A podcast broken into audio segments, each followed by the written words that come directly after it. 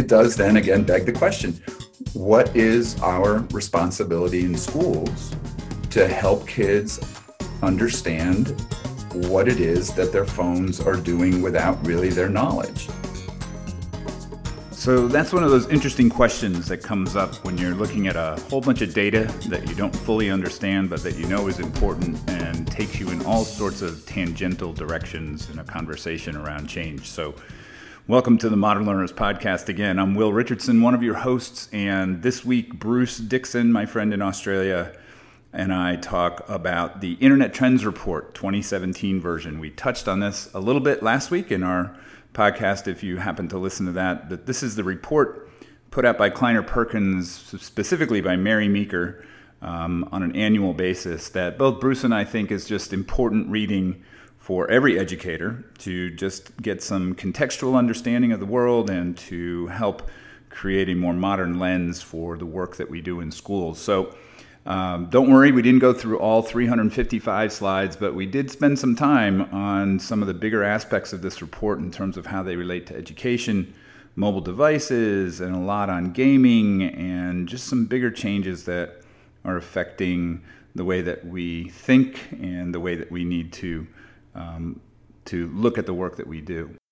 So, welcome back if you've listened to our podcast before, and welcome for the first time if you're new to our podcast. Please go to iTunes and give us a great rating, tell your friends, tell your leaders.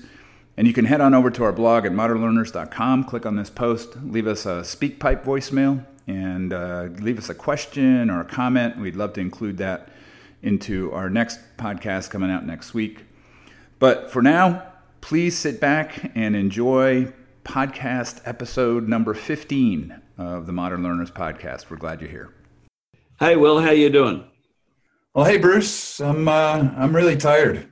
To be honest, really tired. Why would that be? I, I, I know that uh, you've been doing a lot of traveling lately. What was the well, last travels? Yeah, I had one of those nights last night. Didn't get home until three thirty, and you know, it was one of those lovely reminders of how much I love travel and flying on airplanes. Usually it works, but last night was a little bit a little bit difficult. But anyway, how are you? Yeah, very good, mate. I'd have to say a little bit the opposite. Um, as you know, I've uh, with all the work that we're doing with Change School, uh, I've stepped back from a lot of the travel I was doing. And the sad part about being Australian working the globe is that you work the globe, and uh, we're a long way from anywhere other than the Antarctic. And um, it's true. There's That's not a true. lot of there's not a lot of work uh, around uh, Change School and Modern Learners down in the Antarctic. You know, last time I looked. so, um, so uh, yeah. Needless to say, I might I, I, just should mention. Well, you know, it has nothing to do with anything we're going to talk about, but um, the closest um, civilized place to the Antarctic is their little old state down the bottom of Australia called Tasmania. That's and this right. very weekend, my daughter and her partner have gone down there uh, for what they call dark mofo, M O F O. I'm, I'm almost hesitant to ask what that is, but what is that? Well, listeners who tuned into this podcast will be thrilled to know it has, you know, absolutely nothing to do with what they expected to hear. Um, but um, there is a gentleman down there who started up a museum of, uh, of modern art, and it's uh, extreme. Uh, I think so I've heard of this. Yep. Already in the top whatever of you know people are flying all over the world and all over this country to go down there, and then for the winter period, which you can imagine it's it's our winter now, it gets very very chilly. So he came up with this sort of wacko idea of having a festival, which is sort of around stuff like um, death and um, and um, you know oh yeah yeah his museum I think he says it's around sex and death and whatever else but it, it sounds a bit it, it's a bit off, but it's also amazingly done, and he does a so, high quality effort at it. Are you going to share what MoFo stands for, or does it have if a? I, I would if I knew. Uh, oh, okay. Oh, I thought I thought maybe you knew, but you just couldn't. no, I just can't yeah. remember. But it's well, dark, anyway. dark MoFo. They, look, well, that, the highlight. I think it actually starts. Um, remember, down here at the moment, the water temperature down there would be about um, three or four degrees and the air temperature is not much more. And it starts with a nude swim. But that's Celsius, right? Yeah, that's Celsius. Oh, okay. So, right. so about 30, 38 yeah. degrees tops yeah. water okay. temperature. Right. And Well, that's just making me more. That's just making me more tired, Bruce. I have to tell There you. you go. even thinking. So that's got nothing to do with anything to do with modern learners. No, but, you know, um, but- while that but- was going, while Dark Mofo was going on down in uh, Tasmania, our, our good friend or colleague Mary Meeker was releasing releasing her uh, very well respected and well known uh, internet report. And I think um, I've I, as long as I think she's been doing it, I've tried you know to make sure I follow it and go get across it. And I'd have to say that to, to start off the discussion today, and I know we're going to talk about this a little bit more than we did in the last podcast. The unique thing about what she does is um, she probably gives us a, a, an as ob, as an objective a reference point that we can have. She she spends a lot of time and money pulling together information um, through her uh, company, and um, they produce this report and they share it out uh, openly, and uh, you can listen to her present it or whatever else if you want to online. And um, it's 300 something slides, so we're uh, we're probably not going to fit that into a little podcast this morning. I know we just want to talk about the highlights, but I think for educators, for school leaders, um, it is definitely worth uh, having a look at uh, because she sort of points you to trends and ideas and insights about what's going on online. And, and today, that's a very important space for school leaders to be um, uh, more knowledgeable about. Yeah, and you know, like you said, Bruce, at, at 355 slides, that's actually another thing that's making me tired. Um, I went through, uh, I spent, I spent a good amount of time just kind of going through it, and you know, like you said, it's not about education per se. Although I have to say that this report, the 2017 report, is more about learning and education than I remember um, Yeah. past reports being about. Yeah, yeah. And um, I, I think it's uh, it's interesting to just kind of highlight some of of those things and uh, just talk about those, you know, fairly briefly. Like you said, we can't go through the whole thing, but there's some definite things that continue to happen on the web and with the internet that have implications for us as educators. And I think the first one we should chat just about a, a little bit about at the beginning is this continuing move to mobile Yeah, and the continuing just increase in general of how much time we're spending online, but the the really big now impact that mobile technologies are having. So um, the the latest statistics from 2016, um, adults now in the U.S. spend about 5.6 hours a day engaged with digital media, and over half of that time now is on mobile phones. And it's the only section um, between mobile and desktop and other devices. It's the only one that's growing at this point. and it's um, it's it's such a a challenging and intrusive trend. Um, it, you know, everybody has the conversation about can you put your phones down? Can you stop looking at your phones? Can you? Right. You know, everyone in, in every life, you know, you go to a restaurant and you sit down at a table and four people draw their phones out, sort of thing. It, it, it can be it can be very very intrusive in a in the social settings, but it's um, it's also cause for us to reflect on exactly you know what does this mean um, both in terms of you know our lives but more importantly what's it mean in our schools? Because as we said i think on an earlier podcast um, the introduction of smartphones for many schools meant they were banned. Um, now most schools um, allow them in some form but also have um, policy around their use across the school and so when we talk about having ubiquitous technology access, um, an awful lot of kids have got it because that thing in their pocket uh, provides it. And, and the implications for that statistic, if we, you know, that one thing is, oh yeah, we're using them a lot more. The implications are that the industry, the software industry, the technology industry, is going to develop more and more applications.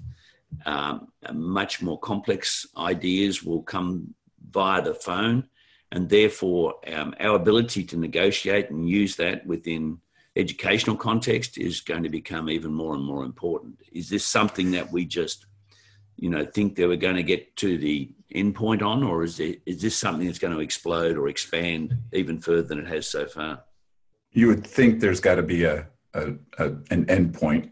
There, you would think there's got to be some full capacity number in terms of how much we use it. You know what I think is interesting though. So Mary, or this Mary Meeker report came out um, what about five about a week ago, maybe five Yeah. six days ago, And in the last three days, just randomly, I've read three um, blog posts by pretty well known um, bloggers who have been online and in the media, you know, for a long, long time.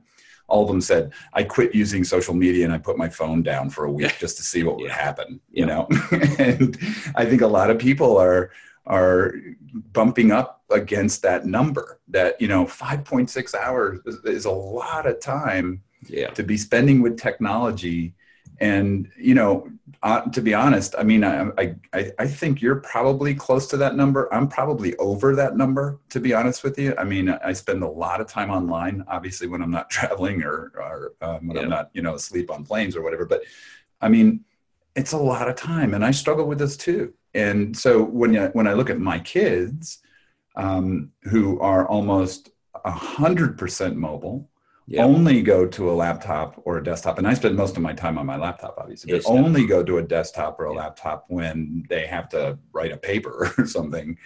You know I, I wonder what the implications of this are going to be and i wonder the role that schools are going to have to take on in terms of helping kids achieve balance and and helping them maintain some semblance of health given the amount of time um, that they're online are using those devices, and that says nothing about then the appropriateness and the kind what? of um, you know the the norms that we have to help kids develop around how to be a functioning person in society, uh, respectful, responsible, all that type of stuff.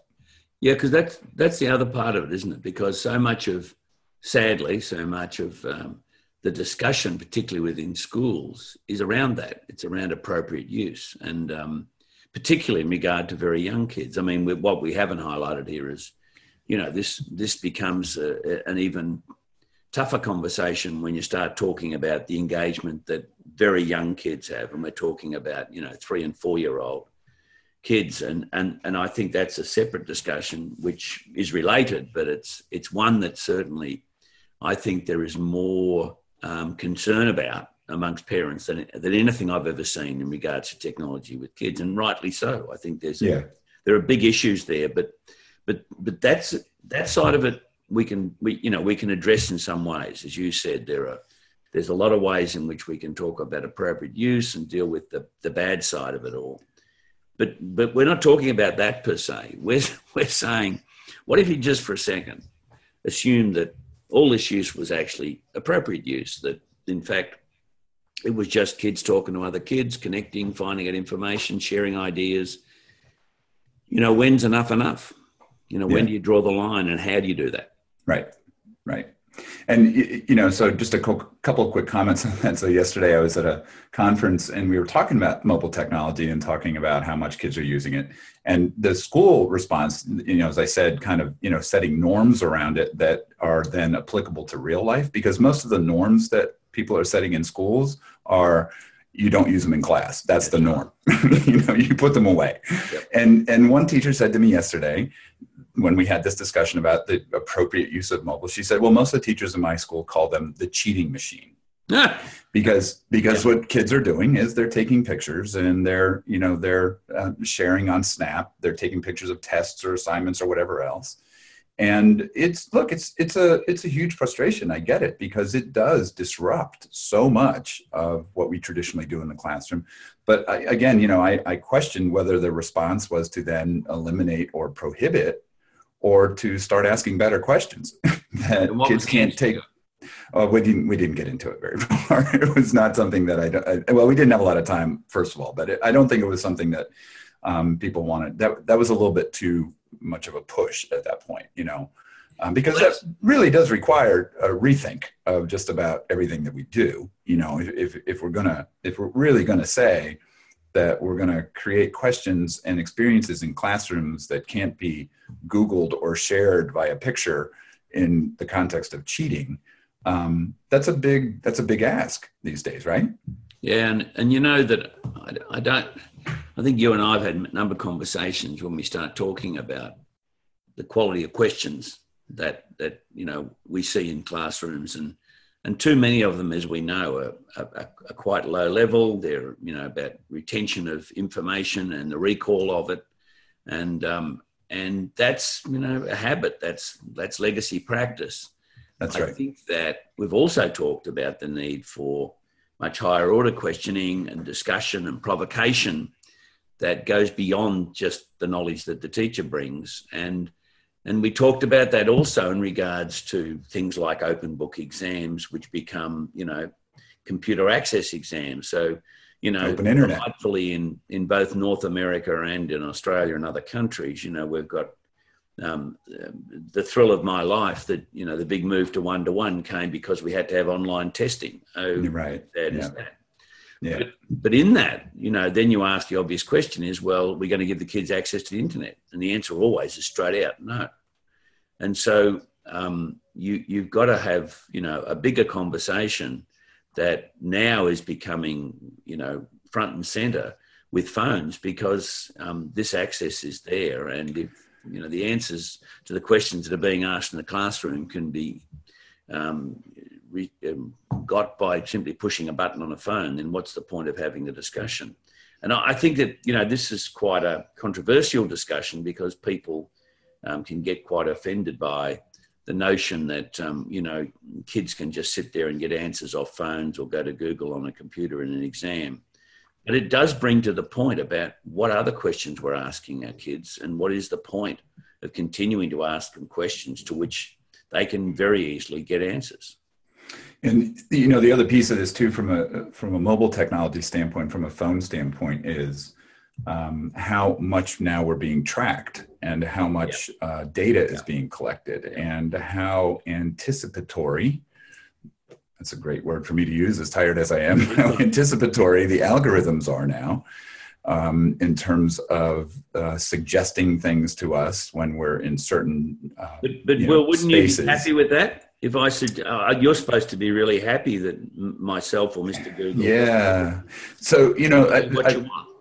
It's it is interesting, and I haven't seen it too blatantly, but I, I use a, a GPS app called Waze, and um, it's it's in, in- interesting. Every time you stop, every time the car stops, a little ad pops up on on Waze, and it and it's just you can press it, and it says six it, minutes. It's six minutes to get to this place, right? So it's not a it's not just like this this you know ad for Starbucks or McDonald's. It's for hey, there's a McDonald's literally half a mile from you click here and it'll take I'll take you there. I know, but but then there's that's that's still fairly um, overt.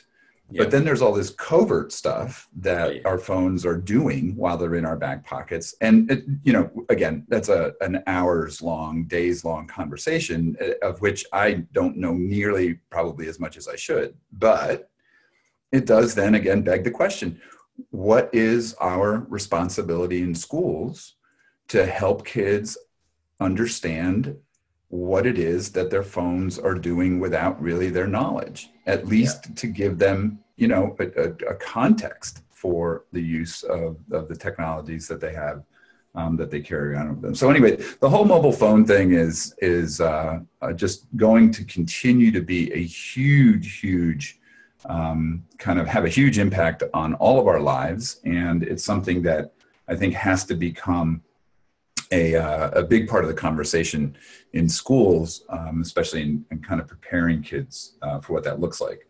Um, you know, just kind of going down through uh, um, this report, a few other things that I thought were really interesting. Um, Google Lens, have you heard of Google Lens? Yeah. so this is that app now where you can point your camera on your phone to a storefront and um, it's this kind of VR um, virtual reality thing where the all of a sudden all the information about that store will pop up on your phone uh, hours you know um, what they sell what their specials are coupons the whole deal and the other piece of it is then um, that it's not just visual it's not just a camera but it's also voice which is getting really really impressive and um, according to again this internet trends report we are now at the point where um, there is a a I think let's see what she calls it. She calls it a uh, threshold for human accuracy. We are at the threshold for human accuracy and voice recognition now. So um, there is this interesting trend, it seems, away from text, away from words, away from the written type of thing, into visual and into audio, and and uh, that's another interesting shift that I think schools, sooner rather than later, are going to have to begin to contend with. Yeah, I agree, and I, I, it is fascinating that it's it's all coming probably you know one sense much faster than we thought. I mean, I, I do remember you know, even five or 10 years ago, people are saying, I don't know why we're teaching kids keyboarding skills because they're just going to speak into their phones. And, and at that stage, it wasn't realistic. Um, but the point about voice recognition is it's a bit like driverless cars. As someone said, you know, we're, we're going to have autonomous vehicles, not when they're perfect, just when they're better than people. And, and right. you know, when voice becomes more convenient than clumsy typing, and clumsy text, uh, people will start using it. It doesn't have to be 100% perfect. It's as you said, it's getting to the point though where it's very, very close. And do you do you use it? Do you use voice recognition? No, not as much. Not as much as. Well, it's the accent too. I mean, your accent's tough. It's a beautiful accent. It's but, crystal clear, um, universally. I mean, I find myself using it more and more. To be honest, in fact, I find myself wishing. Have you got? Well, I, I definitely use no, I don't have Echo. I don't have any of that. I, I don't have any of the of the home devices. Well, Echo or Siri or um, um, Google Home. I don't even know what the names of them are, but they're those those standalone technologies that people are putting in their homes now, where you can just say, um, you know, you can just talk to them and ask what the weather is, and and find a recipe and get directions and whatever else. Um, but I, you know, I do find myself using it more and more when I'm texting now, and I okay. I, really? I do find myself yeah, and I do find myself um, wanting to use it when I'm answering email. It would be so much easier yeah, for me to just to be able just to talk into it. And I know that there are some um, apps out there and some some technologies. There are probably people listening to this podcast going, "Oh, come on, you guys! That stuff's been out there for years." But I just haven't come across it in in uh, a form that is consistent that works consistently. Um, but I can definitely see this. I can definitely see this trend happening um, very quickly where typing and that kind of thing uh, becomes secondary and just talking through things and having it recorded and transferred to text is probably primary for a lot of the stuff that we're going to do with the technology. It's so it's interesting. So so the two two interesting observations on that reflections on that. The first is that what's that mean within the context of schools and the context of classrooms? At one level, it means maybe you know if if in a classroom you know a child wants to record their teacher they can record their teacher they can do it today and that's what a lot of them are doing and obviously that can be recorded in all sorts of ways not just audio. But they and can transcribe also and transcribe very quickly too. And transcribe that's what i'm saying. But the sense at which you're going to have then kids making their own reflections orally auditory you know, into their phones isn't going to happen. So a lot of people's views about what what they were doing is what we always do, which is saying, how will we just simply replace one medium with another, rather than say how will we use this medium differently to be more effective in what we're doing. And well, I, I'm also interested in the second aspect of it, which is I think of my brother and one of my daughters are both lawyers. And lawyers traditionally are the big dictaphone users you remember dictaphones, Will? Did you ever young enough to? I don't know if we call them that over here, but anyway, yeah. um, and so their, you know, their lives are spent with this thing in their hand, walking around a room, talking into it, and then having a secretary, of course, you know, or a bank of secretaries go off and, and type it up.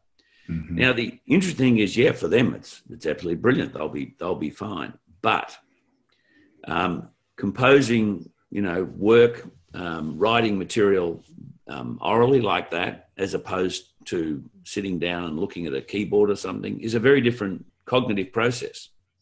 And um, it might be fine for, you know, dealing with litigation and lawsuits, but I'm not sure that it necessarily works for the creative mind. And I'm sure it is totally dependent on the person involved. For me, I'm unfortunately or fortunately much more visual person.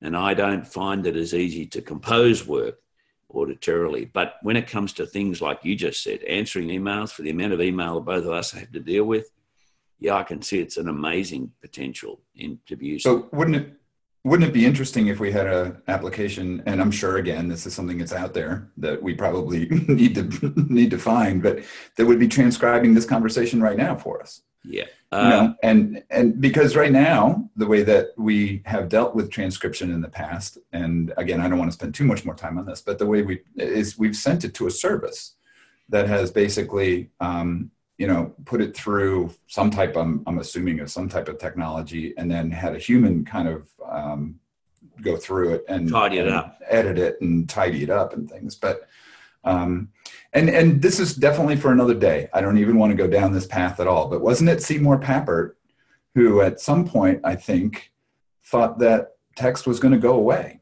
yeah. Um, yeah. that you know we were sure moving Seymour, but I think it was that we were moving to, and I, you know, hopefully uh, somebody out there will correct me if I'm wrong, but um, that you know, it, it, it, was we were moving to a very highly auditory visual um, type of place where um, most of uh, that text interaction wasn't going to be required. But let's save that. We'll save that definitely for. But by the day. way, just to reiterate where you started, and that is that it isn't just auditory, it isn't just you know voice. The, the pictures, the use of pictures and images is changing the way we communicate and connect. No and, doubt. And just as an overlay to that, of course, it goes without saying, video even more so.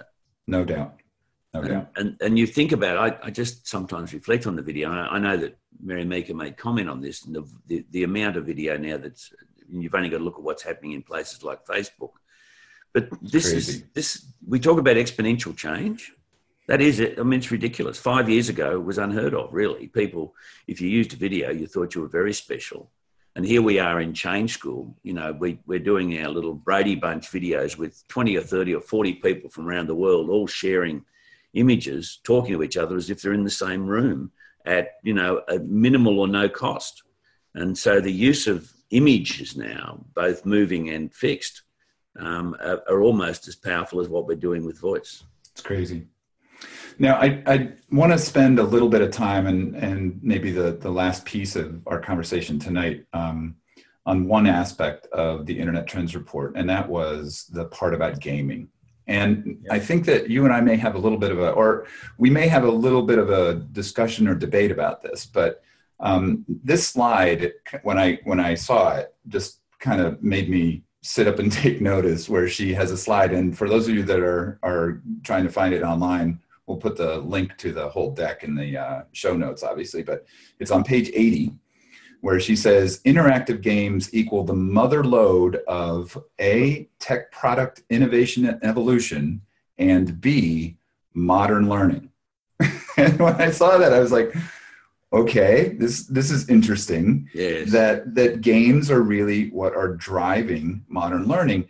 And when you go through some of this research, you're just blown away. There are now 2.6 billion billion gamers in the world versus 100 million um, 20 years ago. Um, they're all ages, but their average age is 35. And basically, the, the, the pull in an educational sense for games is that basically, it, she says, it can optimize learning and engagement and they talk about a whole she goes through a whole series of things that i think are, are just fascinating in and of themselves but i'm just going to read these really fast so um, in terms of optimizing learning and engagement there's repetition there's dynamic difficulty adjustment they call it. Solving puzzles planning workflows completing projects leveling up competing exploring and discovering following rules collaborating and social connection with leadership observing interacting with analyzing data self-optimizing and creative storytelling. All of those things are learning aspects of games that are now um, moving, as you are not going to be surprised, beyond games, right? Beyond that kind of traditional sense of what we have, you know, World of Warcraft or Minecraft yeah. or, or yeah. that kind of stuff. So um, the the the aspect of games that is the most powerful is this idea that it, they are engaging and the reason that they are engaging is because they stay in that flow zone zone between challenge and ability. That you're always yep. in that uh, you know that zone of proximal development almost right that Vygotsky used to yep. talk about where it's just challenging enough so it's not frustrating um, and yet um, you know uh, your your ability level grows so it doesn't get um, uh, boring um, and and it can keep you in that place where you are constantly upskilling and, and learning and engaged in whatever it is you're doing and how rarely do we say that about well, classrooms and schools i think uh, you're, you're stepping into interesting zones there uh, will and, and, uh, and, i know that we have now a, a large um, listening base uh, for our podcasts but i i mentioned to you that uh, a colleague of ours um, here in australia um, listens to our podcasts and and uh, Esme we've talked about in Change School also um, is someone who's just got a PhD based on Vygotsky's work and beyond. So I'm sure she can enlighten us in that space in education. But I think what um, is interesting about this is it's been around for a long time. It, in all fairness, um, and, and this is where my head's always been at. We started this in, if for those of you who are old enough to remember, when that little old Apple II rolled out of the garage, it had a thing on it called Lemonade Stand, you know, and um, and Lemonade Stand came out of the Minnesota Educational Computing Consortium, 1978 79. And as, as a crude, one dimensional uh, simulation of commercial enterprise, game slash whatever, it was a phenomenally good example of it. And it, it, it just showed everyone there's potential here here we are 39 years later, and we might be getting to that tipping point. And, and, the, and the difference has really been that, firstly, um, an awful lot of the commercial enterprises, and I'm, we're probably in the hundreds or more of them, companies that have got a hold of this idea and wanted to make tens of millions of dollars out of an education, just forgot to ask educators to be involved in the design of their games. Right. So they they were flawed from a pedagogical perspective, had no idea or understanding of how kids learn, and, and made all sorts of wrong assumptions about how they should engage them. At the second level, to do it in the most impactful way is incredibly expensive and takes a long time. But if you've got 100 billion people running around wanting to play your games, you can afford to do it in a heartbeat. Mm-hmm. And that's yeah, why no people, you know, can do that. So, but we're, we're at that tipping point where game design at a sophisticated level is now affordable. Um, uh, use, technology use within schools is now prolific enough, ubiquitous enough to justify that investment. So that all those concerns that we might have once had about the inappropriate way in which game designs happen in schools, I think is, is, is potentially going to be um, overcome at some level. I still have some concerns, and I think about, you know, where a lot of the adaptive learning work's gone and where some of the, you know, I think terrible failures of things like, you know, inBloom and others with their personalizations have really led us down a bad track. But we are going to see, I think, some, some really sophisticated developments and designs which, which potentially really could offer a lot of opportunity for us in schools. You know, the other thing I find amazing about the whole gaming thing is the learning aspect of it in terms of how kids learn games, how people learn games. Let's because yeah. this isn't really just a conversation about kids. And full disclosure, I'm not a gamer, and I don't think you are either. I'm not sure, but I don't think I've that designed that, them, developed them, uh, and I'm not a well, gamer. So, yeah, you're more you're you, you're even more than I am. Um, you know, I, I I do flight sim, but that's not really a game. But what I find so interesting, and I used to I used to talk about the site Twitch in um, yeah, my yeah. presentations. Yeah where people on Twitch just live stream their playing of the game. And you know, people always go, "Why would anyone want to watch that?" and the obvious answer is to learn how to play the game better. That's right. You know, and it, it's it's basically mentorship. It's apprenticing yep. by watching people play the game. Game. So you look at the statistic that's in this report, and we're closing in on six billion hours a month of live stream nah, gaming on Twitch on on Twitch, just one place. It, it is. I know. I've but, seen them. It's just absurd. Okay, so let's say let's let's say they're off by you know a quarter. You're still talking about an enormous amount of, of time that people are engaged in not just playing but learning about games and how just different that is from the way we think about learning um, in you know in in classroom and the other piece of it too and again we're kind of sailing through this just in the interest of time but the other piece of it too that they point out is is how much math now is involved in so many of the games, and especially, and this is another interesting piece Yeah. of this to me Yeah. because I own a kid who's really into sports, but is this move toward esports um, Yeah. and and fantasy sports and all of that type of stuff. Um, the statistics that are that that kids and game players are combing through and studying and working out in order to to figure out who do you draft and you know how much eh, for some of these games that have salary caps and all of that type of stuff. Um, I- i'm telling you those people are probably learning a lot more math that sticks by playing a game than they are by sitting in a classroom. And it's it's now becoming again this disconnect and this gap between math in the real world and math in school Yeah. and the cool thing is now is that math is becoming more concrete in a game playing sense to a lot more kids. Um, but that's not cool for schools because Yeah. they come to school and go, why am I doing this? I want to be out there doing my roster. I want to be figuring out, I need a guard. I need someone who can shoot at a certain percentage and I only have this much money to spend. And so I got to move this stuff around. You know what I'm saying? I mean, Yeah. Well, and I- it's, it's really interesting. My good friend Tom Seidenberg, who teaches math up at Exeter, always said he's a big, big sports fan. Always said to me, you could, you could, you know, teach an awful lot of the math curriculum by just using baseball stats. And when you put them in the hands of kids in the ways that you can do that through gaming now, and you can give them the ability to manipulate, to simulate, to, you know, to be challenged about how they apply that, you just present a whole different context, and it has a lot of meaning for them. Yep. Um, you shift across to something like Minecraft, which again, you know, both these in, in, in the whole area that you're talking about in Minecraft, you know, they don't have a, a, a set finish. They're open ended. The kids can develop and build the ideas themselves, which is a Right.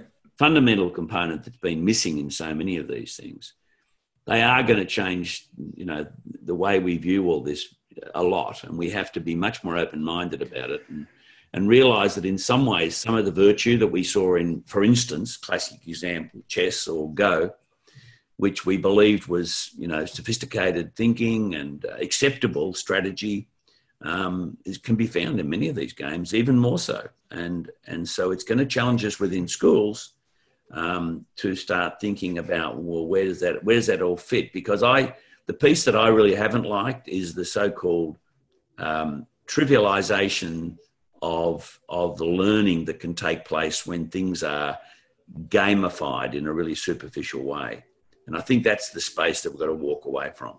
You stole my word because you know that that is it's and it fits into the whole lexicon of how we deal with technology in schools. We gamify it, we personalize it, we you know here we go again, right? Yeah, yeah, yeah. Game based learning. You can hear it coming. I mean, I'm sure it's, if I do a Google search right now, I'm sure that's a term that's out there, and it's only going to grow. And it's it's just not understanding what is happening because it's not game based learning; it's learning and it's just learning in a context that looks very very different from from what we do in schools. And it, i just don't know that we're going to be successful in really helping kids understand the learning opportunities that are in front of them if we're trying to fit gaming into school. It's just you know what i mean? That's what we try to do with all this stuff. It's Well, not that. We have to fit school to the world that gaming exists in. And that's a it's a just a much much more difficult obviously a much more difficult equation but I, it's not it doesn't work the other way around. Well, I think, I mean, I know we, we, as you said, when we started this podcast, we could go on this for a long time and, and we're not going to, but, but just to touch we on, keep promising people we're not going to go long into we do. who knows? We may be here another couple hours i don't know. Um, but just to also, I mean, two quick comments. One is that there is a lot of work in there that Mary Meeker shares around gaming. And if you think we're, you know, this isn't something that educators and educational leaders should be involved in, have a look at that because it's telling you we should be. But absolutely the second level area, just to touch on the same space, is AR and VR, augmented reality and virtual reality. And I just want to run an, a flag up and say, just be really careful when we go to that space because I think of Second Life is my first one. And as ISTE's about to come in San Antonio, you know, for us at the moment, you know, I, I go back to ISTE's about 10 years ago and Second Life, which was a simulation where, you know, you, you essentially oh boy virtual world It's going to change the world. It was going to change education. It was Remember? whoa. Schools were done. We were Ah. toast. How many breakouts were there on Second Life? You know? Oh my goodness. So if we, as, as you just said, if we stop trying to fit this into the existing boxes that we have called, you know, where school is, you know, we're never going to get to where we need to go. At the same time, the other night, I'm watching a show which I don't know whether you've had in the States yet. It's out of the BBC called The Invisible Cities of Italy. And listeners, um, if you've got the vaguest interest in some of the Renaissance period in Italy, the augmented rea- the the virtual and three dimensional views they had of those cities wasn't augmented; it was virtual and it was three dimensional views. And the way they used the technology was extraordinary. It gave you insights you could not otherwise have had. Have had, and I'm thinking that's the space we've got to go down. Doing stuff we couldn't do before, in Papert's words, at a level of complexity that was not previously available to us. And that's the space we've got to be thinking about with gaming, with virtual reality. You know, these are the spaces where there is opportunity. And so we've got to be open minded and we've got to also be real. And these statistics in Mary Meeker's report are real. Believe it or not, video gaming consoles, people spend more time on them than they do on Facebook, on Snapchat, or on Instagram. Um, it is the uh, most engaging form of social media, uh, according to this report. And that should give us all pause and reason to think hard about what that means um, for our schools. Um, so just a couple things and then we'll close out. I, I do want to, you know, kind of tease out a couple other things because I, I really want people to look at this report. I, I, I just think that it's, it's, it's Important. extremely important. It's extremely important. And um, it- just to get a sense of where the world is going. Um, so just a couple things. Um, um, they, they cite it, uh, or they, she refers to a site called um, Byju's. I, I think that's what it's called, B-Y-J-U-S um, dot com, which is this like really interesting um, learning site from India. If you're listening to this, as soon as we're done, go there and take a look at that and try to wrap your brain around the implications of what they're doing there. Um, and, and then I just I, I wanted to cite this one statistic because I've kind of used this in the past, and I think that this probably um, applies across lots of different disciplines. But just understand that medical research and knowledge um, is now doubling every three and a half years. Um, in 1980, it took seven years. In 1950, it took 50 years. Um, in five years, 10 years from now, it's probably going to be almost instant, instant doubling of medical knowledge and, Yeah. um, and, and research. And I think that, that um, that's just a, an example or an indicator again of how quickly um, this is, is just blowing up um, right in front of us. And I, I don't know of too many people who can wrap their brains around it. I don't think either one of us is making a suggestion that we even can wrap our brains around it. Um, but it's absolutely something that we have to begin to understand in school and the way we think about learning, the way we think about education, the way we think about preparing our kids. Um, we, we can't keep doing what we've been doing. Um, we just can't. We have to find ways of, of changing it, of reimagining it. And um, I think that if you if you dig into this deck um, and have some conversations around it, it'll it'll be a great beginning for uh, perhaps some some really big thinking around what what we can do differently in schools. I think that's a, a great comment and a great place for us to, to finish today's podcast finally, as we promised we were going to do. Um, just to reiterate that uh, that Indian site was byjus.com. Just have a look at it. I mean, it's it's got echoes of, of early Khan Academy in it, but just have a think about um, On steroids. yeah, on steroids, that's for sure. But but once again, Will, it's been great talking to you. Um, hope everyone uh, who's listening um, is already getting our newsletter. If you're not, just go to modernlearners.com. Um, we mentioned a couple of times, and we usually do, Change School. If you're interested in knowing more about that, it's change.school. Um, you can find out a little bit more about um, what's happening there as well. And so, uh, till next time, Will, great talking with you. Cheers, mate. Always good to talk to you, and uh, we'll we'll pick it up again next week. Hey, thanks for listening, and don't forget to come back next week for another conversation between Bruce and me about high bar change in schools. If you haven't read our latest white paper on the eight attributes of modern educational leaders, you can head over to bit.ly slash the number eight, A-T-T-P-O-D, and download it. And if you're really getting serious about change in schools and you're a leader who wants to learn how to do that and connect with all sorts of other people from around the world who are doing that, please visit us at change.school, where we're already taking signups for our third cohort uh, that starts in September. So we hope to see you there as well. Have a great week, everyone, and thanks again for listening.